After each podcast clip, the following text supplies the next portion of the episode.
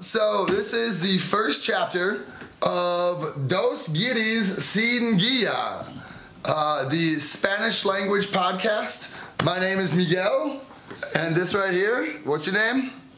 Hey everybody, my name is Andrew, or more commonly, I suppose, while living in Spain, Andres. Andres. I am currently living in Nashville, Tennessee, and this man, where are you living at, Andres?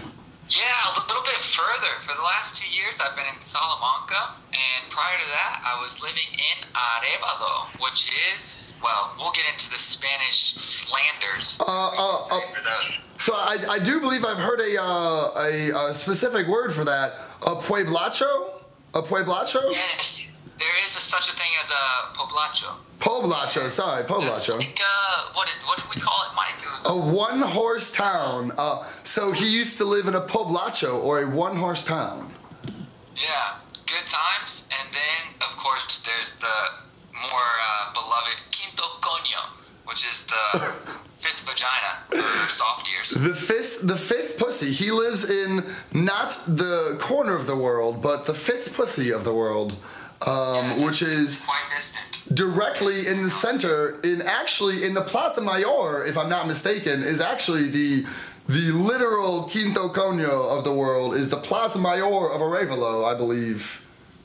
Yeah, I mean, I'm not sure of the actual coordinates, whether or not that is valid, but it certainly felt that way when you're in the middle of nowhere and there's nothing but, uh, well, So Andrew and I both studied abroad in Madrid, Spain. Uh, the winter, uh, the, so the beginning of 2012, and we met each other there. We were with a big group of other Americans. If you don't mind, I'll just take it away really fast. It all started, what, in the winter of 2012 when we went abroad for a program and lived in Madrid doing five months at the University Complutense de Madrid. The fellow students didn't have the same ambition to learn Spanish as much. They were mostly there to enjoy themselves. I was still living with my host mom. It was probably only two weeks in that me and you were rather committed Oh. to Spanish together. The actual night that we really first met, all the other students had been saying that they were going to meet up at a bar,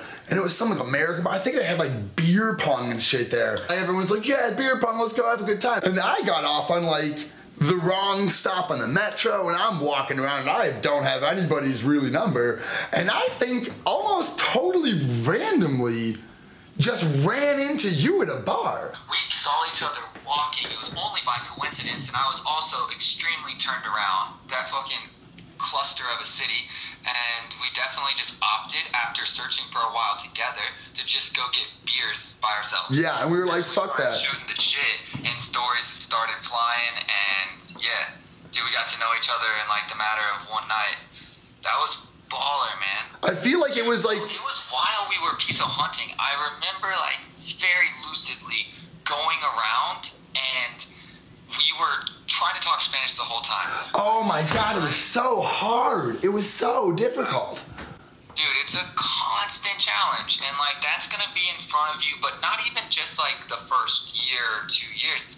You're always gonna have like this compelling uh, feeling that you want to go back to English, you know, because it's just like comfort zone, man. You really can express yourself fully, but I don't. Something about me and you were just hell bent, determined on learning Spanish. Dude, bear in mind we had very little time. We had what five months on the calendar there, so like we wanted to get really good in a tiny window. I remember getting there and being like, oh wow, this is a lot harder, and they're speaking a lot faster and a, with a much stronger accent than anything I've ever heard before. And I remember at a certain point being like, wait a minute, why am I not progressing that quickly? I should be getting better, and I didn't feel like I was. And I feel like that was kind of what was, at least personally, going through my head was like, whoa, we've already been here for however long it had been. It was probably only a couple weeks at that point. But I remember like distinctly having the feeling of not really progressing. we made a promise or a pact to just when me and you are together that there would be no English in the conversations. And so, you know, taking this into account, um, I think that we can we got a lot of stuff that we can offer to people. There has been, by and large, no other thing that at least kick-started me learning Spanish so fast, What other than me and you just deciding to talk to Spanish to each other. Like that being rule number one, priority number one, helped drastically, dude. I mean, even if like our fluency wasn't taking off, we were getting some really nice phrases, you know, like things that you can just to, as you put it, pepper the language and give it a little bit more life. Like those were there at least, and it mm. still hmm. felt a bit or inorganic there wasn't that much time. I feel like the way that Spanish or the way that all foreign languages are taught in schools is just an absolutely not the way anyone is ever going to be able to truly learn it and truly speak it as a real useful tool. All it takes to learn a language is actually speaking the language. That's what's necessary, and that's the only thing that's necessary. I didn't feel like I was nearly to the same level until I started forcing myself to actually speak all the time, even when I was slightly uncomfortable doing it. Yeah. Brain is like a muscle, so is learning languages, hence why after three months you can make leaps and bounds of progress. Not exactly. Think of it much more like a, a tendon, and it's going to regenerate every nine months, rather. Like, this is slow, dude. And you just gotta stick with it, I suppose. And it's it's just not one of those things that you can do in a classroom every three hours and go to some escuela de idiomas and pay 200 euros, and after a semester be a changed man. A huge important thing to keep in mind, and that can be so so frustrating, is thinking that it's a linear progression. It does not work that way. I remember being so frustrated when I'd be learning Spanish and I felt like I'd have weeks where I thought I was getting better every single day. And then I would have three or four days in a row where I felt like I could hardly talk at all. And I listen, I could and I could be understood, but I thought my pronunciation was getting better, and my vocabulary was getting better, and all of a sudden I woke up one day and I like couldn't and I felt like I couldn't speak it at all. It's hard at first to force yourself. Once you do that for two weeks, it's easy. Then you just continue the routine. So here's the deal. We're making a podcast that's virtually geared for,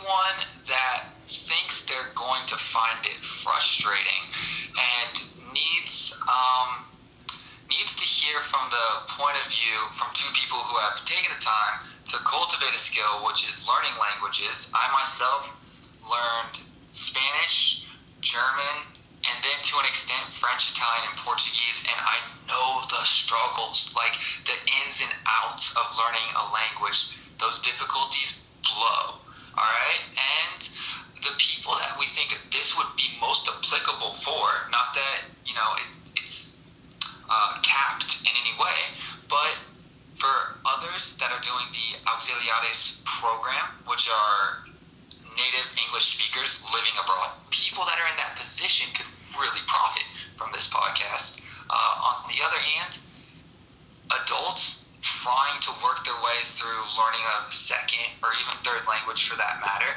there's a lot of hiccups and roadblocks, and me and Mike have a lot of uh, tricks and tools to probably do that. So I think that this is rather wide ranging as far as how many people it can help with learning languages. I would say definitely people studying abroad too, um, which is not necessarily something that we said at first, but yeah, people studying abroad. Yeah, you can, dude, you can take away. I'm sure I left out a couple of things that we need to talk about. Well, I mean, dude, that or that or people just st- like traveling to Spain or to Mexico, whatever Spanish-speaking country. I think that's mostly what we're going to focus on is people who are learning languages as adults or as young adults I feel like that's something that people, a lot of people have the opinion that if you're not speaking fluent Spanish by the time you're 18, you're never going to be able to fluently learn it.